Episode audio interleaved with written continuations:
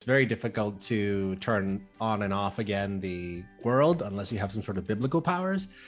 What's up, everybody? Thanks for tuning in to Beam Radio. Okay, so hello and welcome to this week's episode of Beam Radio. I am Sophie DeBenedetto and I am joined today by co hosts Alex Koutmos. Howdy, howdy. Welcome, Alex, and happy belated birthday. Thank you, thank you. You're welcome. As well as Stephen Nunez. Hello. And for our listeners who can't see Stephen right now, you should know that he does have his mohawk back if anybody was concerned about the state of his hairstyle. Um, we do have some really exciting guests for you guys today. I will hold off on introducing them just for a moment. I will let Stephen, our main host for this week, do those honors. But before we move on, as usual, I'll give a shout out, a big thank you to our sponsor, Groxio, which our listeners know is career fuel for programmers. We always encourage you guys to go and check out what's going on over there. I believe they've been doing some stuff with Livebook, which means that they're probably also working with NX. So if you're interested in any of the very, very exciting things happening in that space in the Elixir community, definitely go ahead and check out some of those classes. All right, with that, I'm going to pass it over to Stephen, our main host for today, who's going to let us know what we'll be talking about, who we'll be talking with, and maybe so much more. All right, I'm really, really excited. So on episode 27, I we had an Elixir show and tell. Uh, companies doing really cool things with Elixir, Nerves, uh, just all all great things. Beam. One of the the uh, projects I brought up was Bowery Farming. So Bowery Farming is a uh, indoor vertical farm that runs a ton of Elixir. Uh, I was incredibly excited when they reached out to me. Uh, I immediately jumped on the chance to get them on the on the show. So, without further ado, I want to introduce Kevin McNamee and Nick Sanford from uh, Bowery Farming. How are you guys doing? Doing well. Thanks for having us. We're really excited to be here. Been fantastic. Longtime listener. Uh, very happy to be on the show. Awesome. Awesome. Um, so of course we're going to dive into all things Beam over at at Bowery, um, the journey for uh, choosing Elixir, why it's great, what the challenges are. Um, but we always like to start out a little bit about your Elixir journeys. Um, so I'm curious to hear. Uh, we'll start with Kevin. What was sort of your journey to get to Elixir? How'd you how'd you wind up there? Uh, I think you also have an interesting programming story. How'd you get into programming? Yes, so I do have an interesting programming story and into Elixir. Um, so uh, just like uh, Sophie and I know uh, Stephen was involved, um, I got into programming uh, in 2012 after you know a, a, short stint in broadcast TV sales, which is a, an interesting industry to be in. Um, but I was part of the first class at the Flatiron School in New York. Um, so the intensive program there, um, where I was working with a group of like-minded people, just uh, starting our journey into programming. Um, and yeah, so you know, previous to that, I was just uh, you know I, I spent about a year kind of falling in love with programming, getting into Ruby, um, and I was able to uh, luckily find this program that had just uh, uh, popped onto the scene and get in there.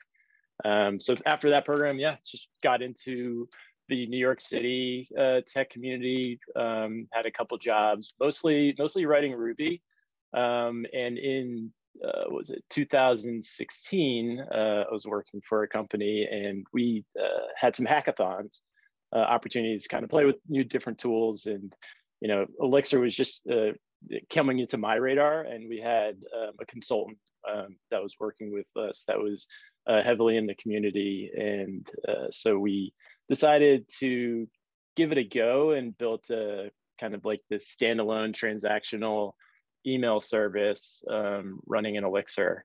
And, you know, as hackathons within companies, uh, you know, typically prove out is that a it's fun to you know spend some time hacking on some new tooling and some new languages but it's even better when something actually turns into something that you roll into production. Um, so that was my first kind of um, my first kind of access into elixir and the beam. Uh, and then from there i was just kind of poking around and uh, uh, stumbled upon nerves and you know got the the the blinky hello world going and got super excited there and then shortly after that, I, I got uh, found an opportunity um, speaking with an old friend of mine that was uh, a recruiter um, in New York, and she's talking about this company, this this farming company um, that was getting off the ground, and you know that they were using Elixir. I was like, wait, what? There's there's companies that are doing farming and they're using Elixir. It's like, please, please get me in front of these people. Um, and so I, uh, after a few conversations, was lucky enough to join um, the early team at Bowery. Um, so I've been with the company for almost four years now, um, and it's just great, like getting in and the the having the opportunity to write Elixir full time uh, as my job was was really exciting for me. And the, you know, we'll talk a little bit more about some of the use cases that we're using at Bowery. But um, yeah, that was that was my journey so far. Um, now I'm you know kind of leading teams that are focusing on physical automation and building out new farms and uh, still dabbling as much as I can, uh, getting into getting into the code. That's awesome. Thanks for that. How about you, Nick? Yeah. Uh, so similar to KMac, uh, I am I'm also self-taught. Um, I actually got into computer science uh, not from the computer languages background, but from the human languages background. I have a background uh, in foreign language um, and really enjoyed uh, in college and previously like learning uh, new human languages. I always thought that like the idioms and the little like water that we all mentally swim in when it comes to language was like really fascinating um, and like conceptualizes, you know, or really shapes the way that we model the world in our brains. And um, when I uh, like graduated college, I thought I was going to go into uh, kind of like international business background, and so I started teaching myself Python as like a uh, a an analytical tool to apply to a master's, and absolutely uh, got nerd sniped and fell in love with programming and like programming languages, and found like this whole other avenue to to like explore um, my interest in like how do people think about knowledge, um, and uh, I ended up uh, working in uh, for a number of startups, um, actually overseas, in uh, kind of uh, so first started with Python, then did some work in Ruby and JavaScript, and my roommate, who was also a self-taught programmer, uh, got was very interested in Haskell at the time. So I also got some very early exposure to Haskell and functional programming, and found especially that as a beginner, um, the type of guidance that the compiler provided uh, that some people might find really frustrating, I actually found really useful as like a teaching tool when I was very early on. Um, and so like that's kind of, was kind of like my first exposure to like functional idioms, uh, like what is a pure function, why might it be useful, and then I, I moved to New York and uh, started working for RailsShop that had really good engineering leadership in terms of like team processes, like pairing uh, code review, and so kind of got exposure to like how does building software with other people uh, tend to look like. That was pretty like standard web development uh, type of stuff. And I started getting interested in distributed systems um, from going to a number of meetups in New York, including the Erlang and the Elixir meetups. There, I learned of a company that was basically building a chat platform, um, basically middleware for call centers they do a lot more than that, but that was like one of their early products. And uh, I was intrigued at the opportunity to be able to learn more about distributed systems and work in Erlang. So I joined that team and was really, again, fell in love with all the observability that that platform provides. So I kind of got into Elixir by way of Erlang and uh, really enjoyed being able to see like, okay, what which processes are using what memory? Uh, what sockets are they sitting on top of? And once I kind of got a taste of that, I uh, I, I really wanted to learn how to work with this platform more and learn more about it. I then did a batch at the Recurse Center, which is a coding retreat, uh, similar to like a writer's retreat for programmers. Um, that's self-directed, where everyone there is picking their own uh, area of computer science they would like to learn more about. And I really wanted to learn more about Haskell, so I built a BitTorrent client in Haskell. And uh, one of my batchmates there used to work with one of the engineering leaders at Bowery, and uh, I was complaining at the time about uh, how to solve a problem with Haskell channels that, that I knew how to solve with Erlang process registries. And uh, he was like, "Well, if if you're if if that's a toolkit that you're familiar with, you should probably talk to Bowery Farming because um, doing a lot of really awesome stuff over there." And really, um, seeing the farm for the first time was like really what sold me on joining the team and uh, building building those types of solutions with Elixir was uh, really the cherry on top. Awesome. no, no, no direct paths for you, Nick. You get you None. you sideways into everything.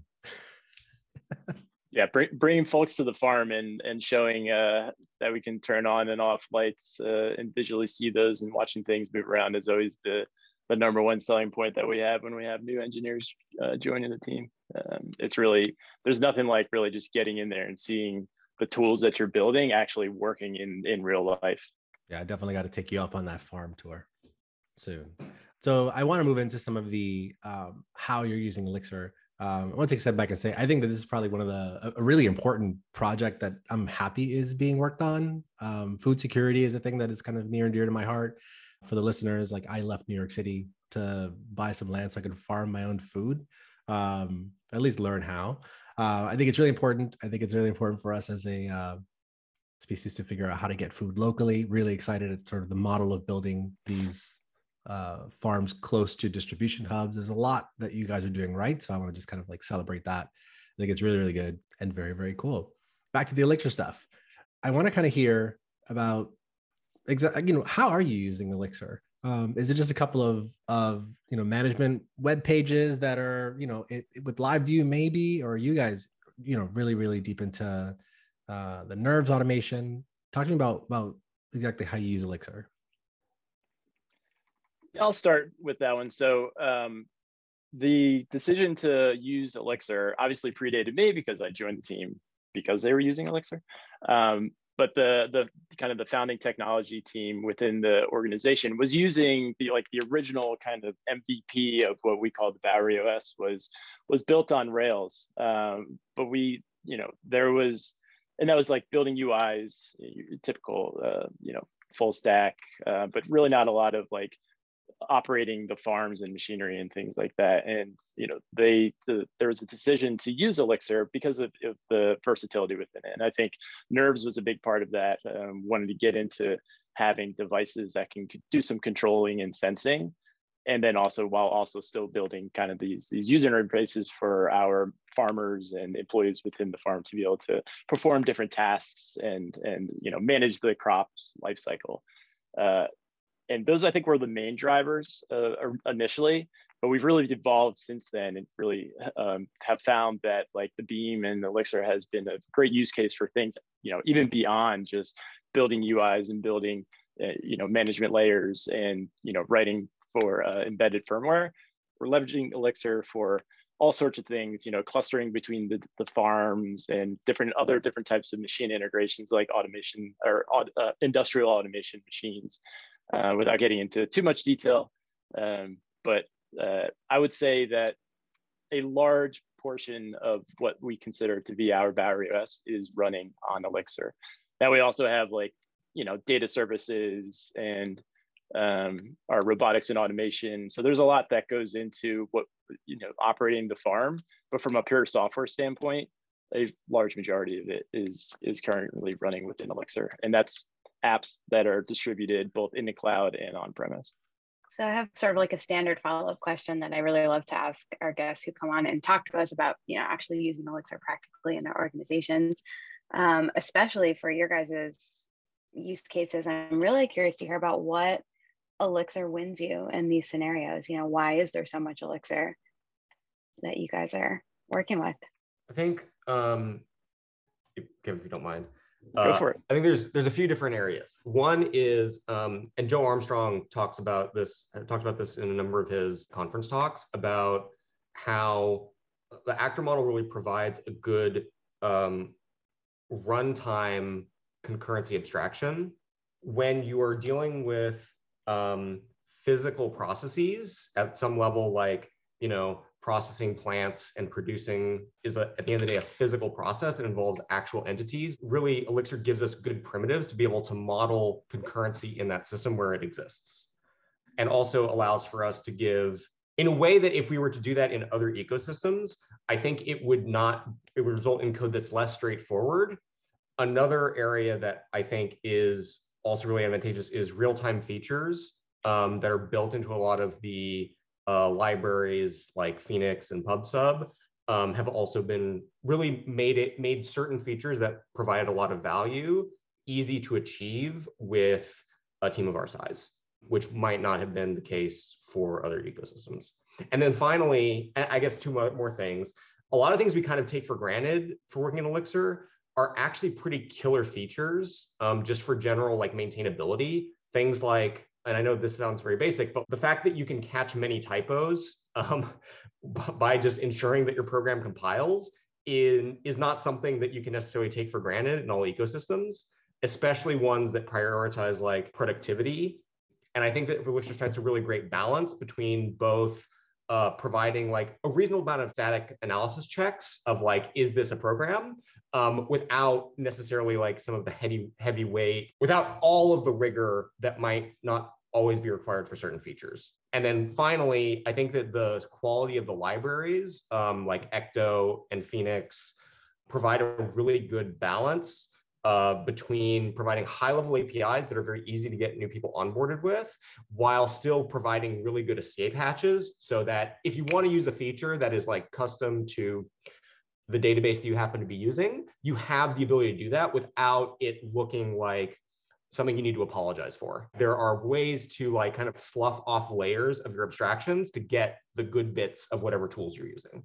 Yeah, and also like um, again, like going back to the the versatility of the ecosystem, right?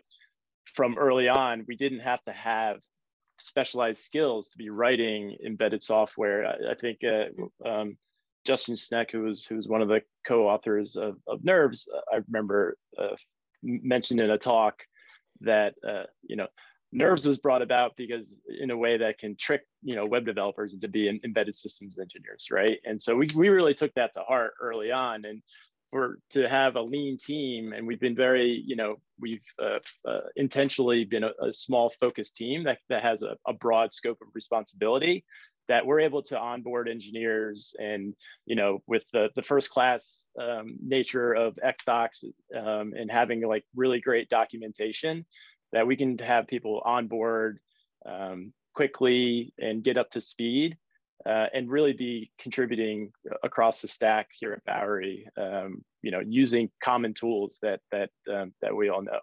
And uh, you know, shout out to uh, like Elixir School, um, Sophie. We've when, we, when we're onboarding engineers, we point them right to there, and you know we awesome. see you and, and others that are that are um, there's a lot of great content there and you know just having that ability to onboard engineers and and you know getting to be productive and then really getting them to really be excited about what they're working on too right so uh, we we've hired um, you know plenty of the folks on our team have not had a background in um, elixir or beam uh, you know, we take Python developers and, and turn them into Elixir developers. And to see them really getting excited about this and um, getting excited not only about uh, Elixir itself, but really you know, taken to heart the, um, with uh, functional programming, um, it's it's been uh, it's been very nice.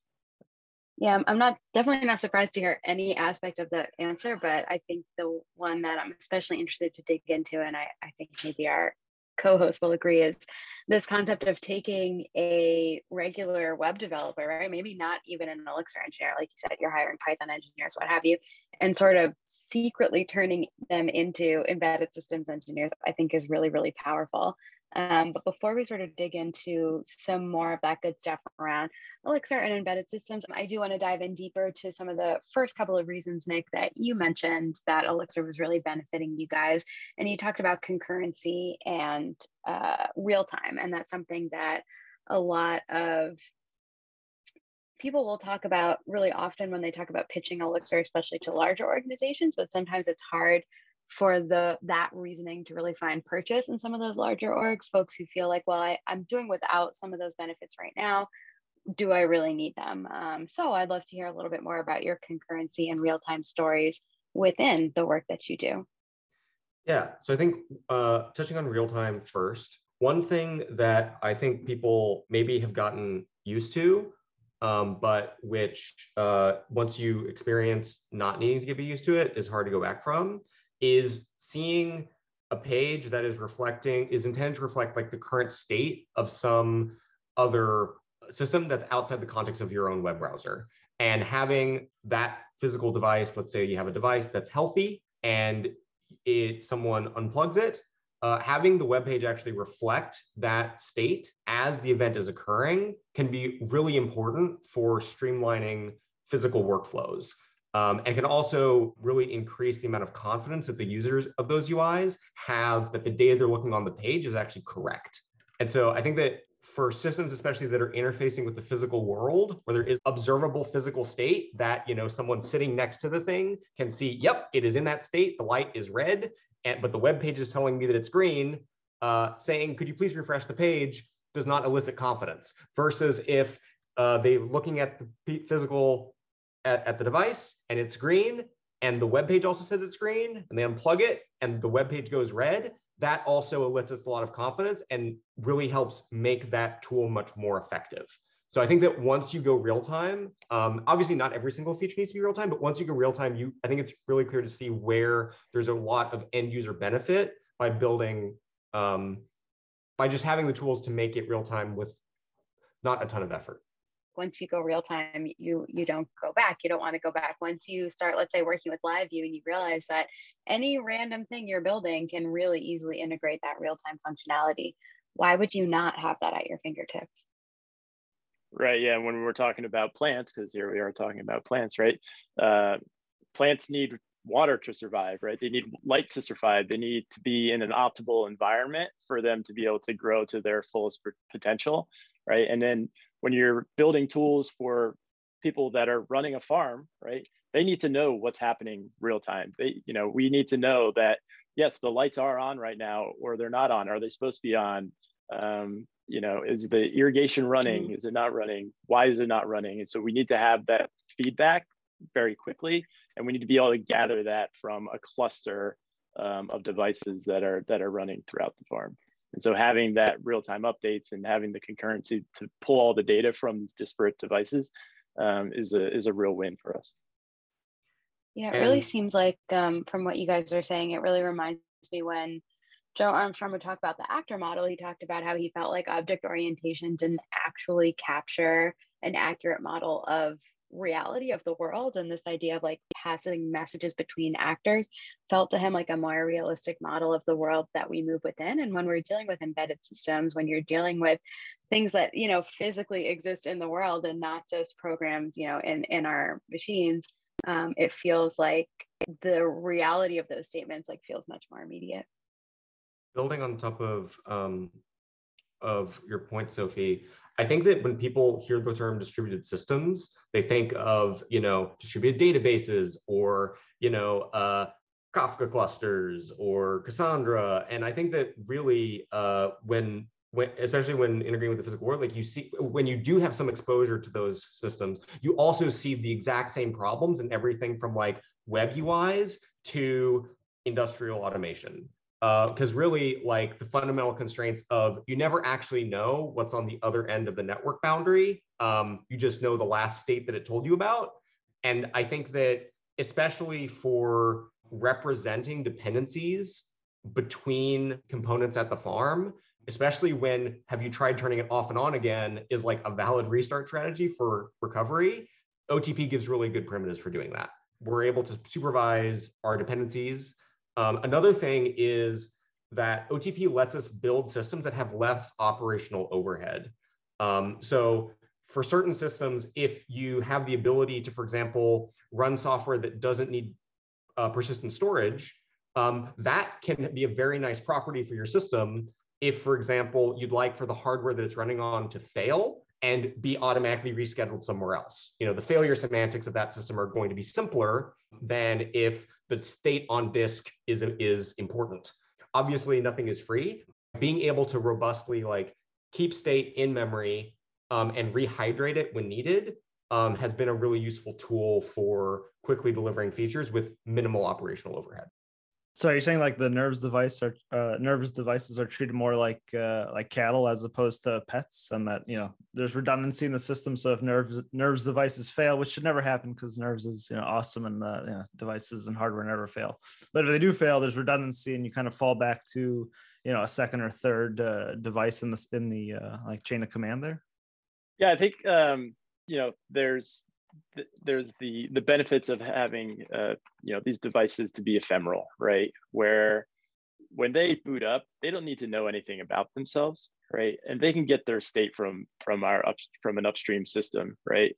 Uh, so that it, it allows us to have well, a dumb device, right, where you can just plug it in anywhere, and uh, you know we'll get it'll boot up, self-identify, get its state, and that state is is held in memory, right? We we you can heavily leverage something like ETS to grab state from the cloud and then start operating and have multiple processes that are that are uh, that are referencing what the current state should be against what the hardware is actually doing right now and make any adjustments that are needed. Um, and so yeah i think it's more of we can just kind of hot swap devices um, as needed and then they just kind of self-heal. Yeah that's really cool. So if you don't mind me asking how do you guys deal with deployments Do you use uh, nerves hub and uh, you know, how does that story kind of look so we're we're leveraging a few tools for for deployment. Um, we have some cloud services that we use, and it's funny early on. Um, the deployment fleet management was engineers, right? So we would, you know, luckily like uh, the, the the tooling that you get with nerves with uh, with FWUP or um, nerves SSH allows for uh, many different ways to to get new versions of firmware onto the devices. Um, and we've kind of we've evolved that into using different cloud services. Uh, we have dabbled in in Nerves Hub, um, and we're still there's still some uh, architecture that we're advancing there.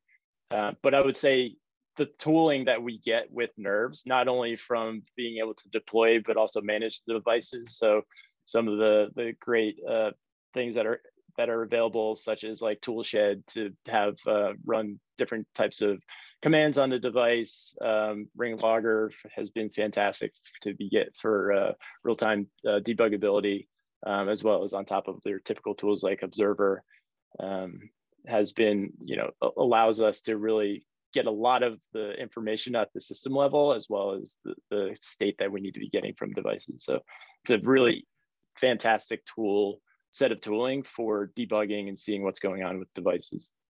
That's really cool. And then, uh, since I'm a huge fan of observability and, and monitoring, I'm curious how you guys uh, like keep track of the you know the health of devices. Do you do like um, you know, do you have like a central Prometheus instance that collects uh, metrics from all these things? Uh, you know, are you are you pushing up events? Like, how does that uh, story look? Yeah, we will we push events to central logging services as well as using uh, telemetry and StatsD just to get system metrics and events that are that are pulled in. And then we have other tools where we can combine all of these uh, these data sources into dashboards that give us the ability to alert when devices are down or in a healthy unhealthy state that we can kind of uh, either have engineers going in and and uh, debugging or also we have teams of throughout our farms of uh, facilities folks that can get in there as well that are very technical and, and figure out what's going on. So we're providing tools not only for ourselves, but we're able to provide tools for uh, for operators that are physically at the farms to you know help debug themselves. In terms of the observability and debugging story, I can say that everywhere that we run Elixir, um, the following uh, tools are really extremely high leverage, and that's telemetry, as well as the fantastic libraries that have come up recently around telemetry, like telemetry metrics, They'll let you decouple both the handlers for your different telemetry events and have those be decoupled from where you're piping those events into. Um, and also um, being able to easily emit your own telemetry events. So for example, we had an issue where there was a dependency that was not managing its resource pool super well. We were able to like very quickly not only pat, like identify the issue um, using a combination of telemetry events and also uh, the Observer CLI tool, which is uh, basically uses the baked in Erlang VM observability APIs to give a very similar interface to the GUI observer, but just with from within uh, IEX. Uh, and then also put in monitoring to monitor the resource pool so that if you know there was ever a regression or another issue with that dependency, we could identify it in real time. And so yeah, the the observability story has been like a very win of lot a very big win for very few lines of code for a lot of observability, which also helps with onboarding. You know, if you want to really help show someone like how does the system work or what are the fundamental constraints that they should be aware of, like having the ability to, to define those types of hooks is really useful. Yeah, I definitely want a plus one uh, observability CLI. I remember having an issue in production, and the best way was just get a remote IEX session in, see what the heck is going on with the observer CLI, and then just you know, uh, I think we were like leaking binaries. So then I just used recon to to clear all the binaries, and it was a huge win. And it's like you you don't get this in a lot of other runtimes and languages. Like uh, you know, fix things on the fly.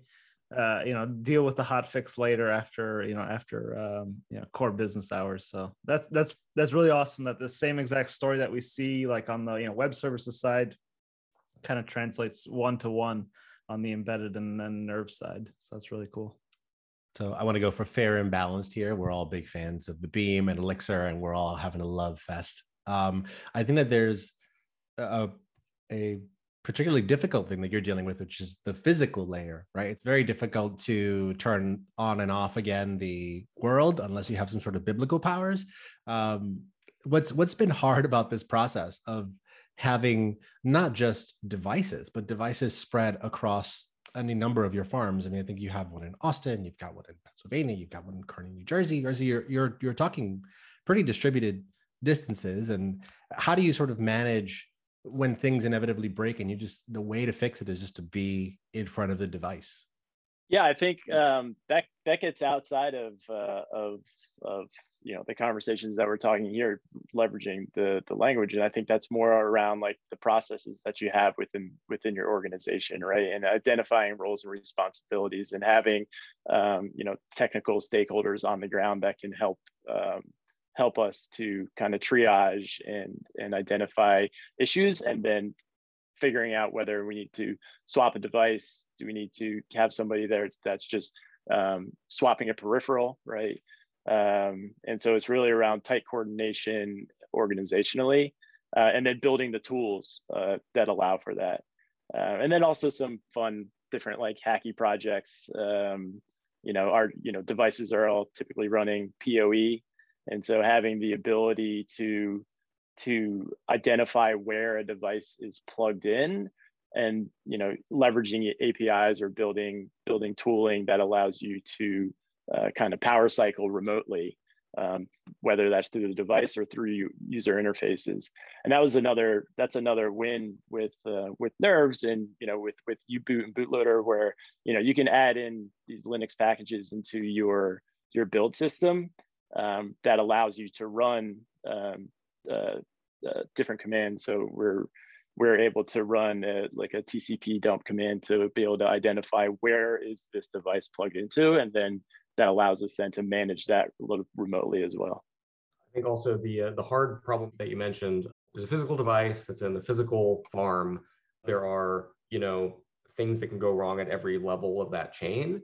Um, is really just modeling your failure scenarios and then having a plan for how to recover from those failure scenarios and to, to degrade gracefully, um, which is I know that this was supposed to be the the uh, the respite from the OTP Erlang Elixir Love Fest, but I think that like really just having the primitives to be able to express that, um, at least at the level of like a single a single system or a, or a cluster of system of of VMs, uh, is really useful. Uh, so it's basically just defining your blast radius when X is down. How do we bring it back up? Whether that's a device or a higher level. Okay, so it looks like you guys have uh, Phoenix Web Apps, you have Nerves going um, from a. There was a 2018 talk uh, by Sam uh, Sam Swift. Uh, it was called, titled AI Farming 100 Times the Yield with a data team of one. They mentioned that you use Python for some of the machine learning stuff, just to kind of give a, a gross simplification of what the talk covered. Um, we'll leave it in the show notes if you want to watch it. Um, the idea is that if if you're what you're growing is not where it needs to be, then you sort of like use machine learning to figure out that it's not where it needs to be. Do we have to give it more water, more nutrients, sort of like cycle it, move it to a different uh, different place, more air, whatever, whatever the variables are that that grow plants. Um, is there any is there any work going towards looking at using some of the native Elixir machine learning modeling and kind of like porting that over, um, or it works in Python and you know calling out to leave it alone?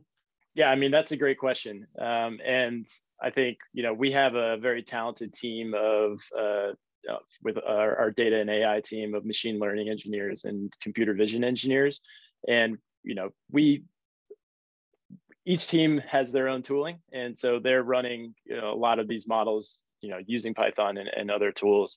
You know, there is certainly opportunity to, you know, uh, bring some of that closer to the edge, and nothing is off the table on what uh, you know how we're how we're going to be advancing you know computer vision and and AI within Bowery. So I wanted to talk a little bit about your I guess your hiring process. Um, so you're you guys are not a remote company. Asking for uh, a friend. As, everybody calm down. um, my team is listening to this thing. What? Wait, hold on. What? Um, no, well, you're not a remote company. Um, and that has benefits, but also, you know, some issues as well. The big benefit is if you're not a remote company, you get that benefit of synchronous work and being together. Um, you know, focusing on one problem, pivoting more quickly, I'd argue. Um, but one downside is you might not have access to the widest pool of talent like uh, that you would if you were just fully remote and allowed anyone to be anywhere. Um, you mentioned earlier that you're, um, you know, you're you're raising basically converting Python developers and converting them into Elixir developers. Talk to me about some of what that looks like. So, uh, what is your what do you hire for? And like, what are the skills that you see are most transmit, you know, transmutable to an Elixir developer? And then also, what's your process and like, how do you set people up for success? Yeah, so I mean, it, it's an interesting challenge that you're in, and yes, we are hiring. So uh, anybody uh, plug anybody that's interested in joining Bowery, uh, you know, find us, reach out. Um, but yeah, we are we are a um, a uh, in-person first company. You know, we we have flexibility and um, are in a hybrid mode, as as I think many many organizations are right now. Um, but it does pose, pose a challenge, right? Like there's many many excellent elixir engineers all across the world not just in the united states but you know across the many different time zones in the world um, that you know by focusing mostly in new york city right we very much narrow down the uh, the availability of elixir expertise that is also um, location constraint. Um, and so what we look for, and you know, I, I I say this a lot when I'm talking to to candidates and and other people is think the, the main thing that somebody is going to be successful, you know, at Bowery and what we really look for is having a, the combination of ownership and curiosity, right? And so like the ownership to take the part of your system that you're responsible for and really own that and drive forward and really, you know, taking that as your baby and you're the steward of that.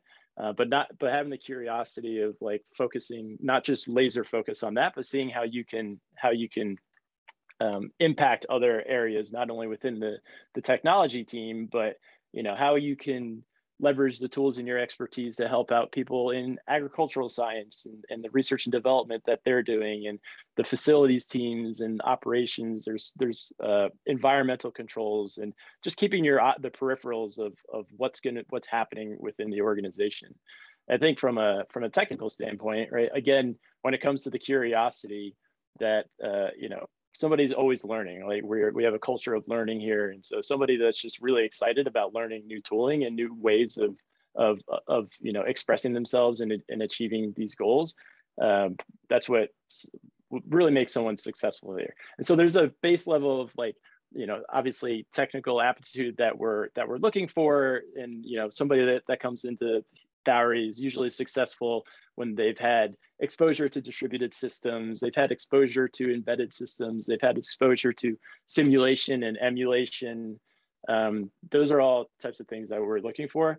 And then as far as onboarding, again, really, um, you know, uh, pairing with buddies and, you know, the, the vast uh, resources that are in the ecosystem we mentioned earlier, Elixir School, um, but even just like the hex docs, you know, you can really kind of jump in and, and, and, and get up to speed rather quickly, just jumping into the docs.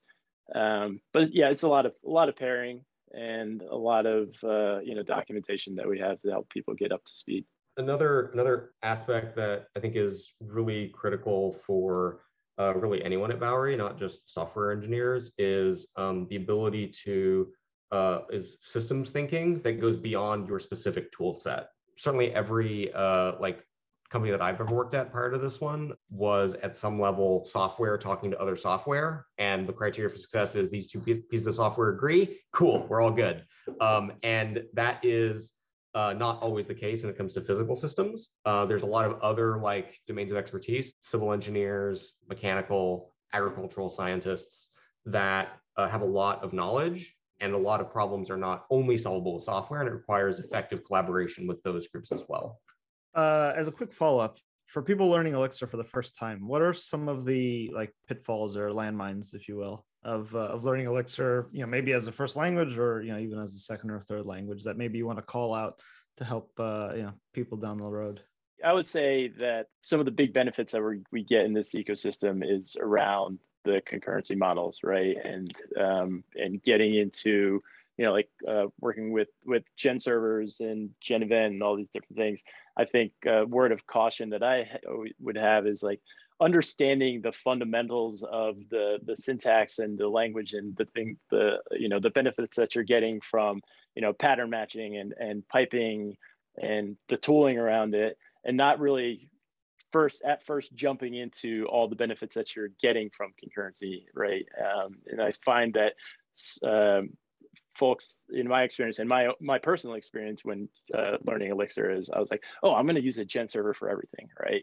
Um, and most of what you can can achieve is can be in a single process right? And so leveraging the power that you have with concurrency but not overutilizing that uh, that you find yourself, you know, in a few months from now, getting yourself into a, a, a, tricky situation where you have to now manage the state across all of these different processes. Exactly. It's mixing domain modeling with concurrency modeling. Uh, so we Easy. kept as separate as possible. All right. Well, thank you so much for that. And thanks for that final question, Alex. Um, sadly, we're running out of time. I feel like we could easily keep talking about this probably for hours and hours. But Kevin and Nick, thank you so much for joining us today. Um, I will ask you guys if our listeners want to reach out to you or want to learn more about what y'all are doing. Do you have a preferred way for them to do that? Uh, yeah. So thank you very much for for having us. Um, I can be reached at Twitter, which is uh, my handle is Kev Macaroni one word. Um, and then you can also email me. Uh, I'm on LinkedIn any anyway. Um, I, will drop the, the email in the show notes, I guess. Um, but yeah, thank thanks you. so much for having us. It's been, uh, been a really fun conversation for me.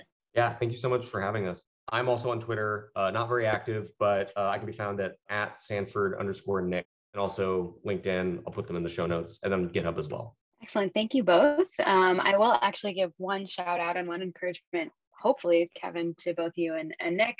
Uh, Codebeam America is coming up in San Francisco in early November. We're about to open the CFP. The call for talks is going to open, I think, next Friday, the 25th. Um, I've just been so fascinated by so much of what we are able to discuss today. So, if either of you or if anybody else on your team uh, is interested in sharing a talk submission, definitely check out the CFP, which will open shortly. I'll put it in the show notes. And if either of you guys, like I said, or anyone on your team is interested and wants to bounce around ideas or talk more, uh, reach out to me. I would love to talk about it. I am also on Twitter. I'll put that in the show notes as well. Or you can, you know, follow up with the folks you were already emailing about today to get in touch. I would love to see some submissions from from you guys. I think there's so much there to dig into and so much there to share with the wider Elixir community. Um, and of course, that always goes for our listeners in general. Call for talks for Codebeam America is opening up soon. Check it out. Think about submitting. Um, it would be really cool to see some of our listeners there. So, once again, thank you, Kevin and Nick. Thanks, Stephen, for setting this up, and Alex for your excellent co hosting duties. And one more thank you and shout out to our sponsor, Groxio, which is career fuel for programmers. And with that, we will catch you guys next time on Beam Radio.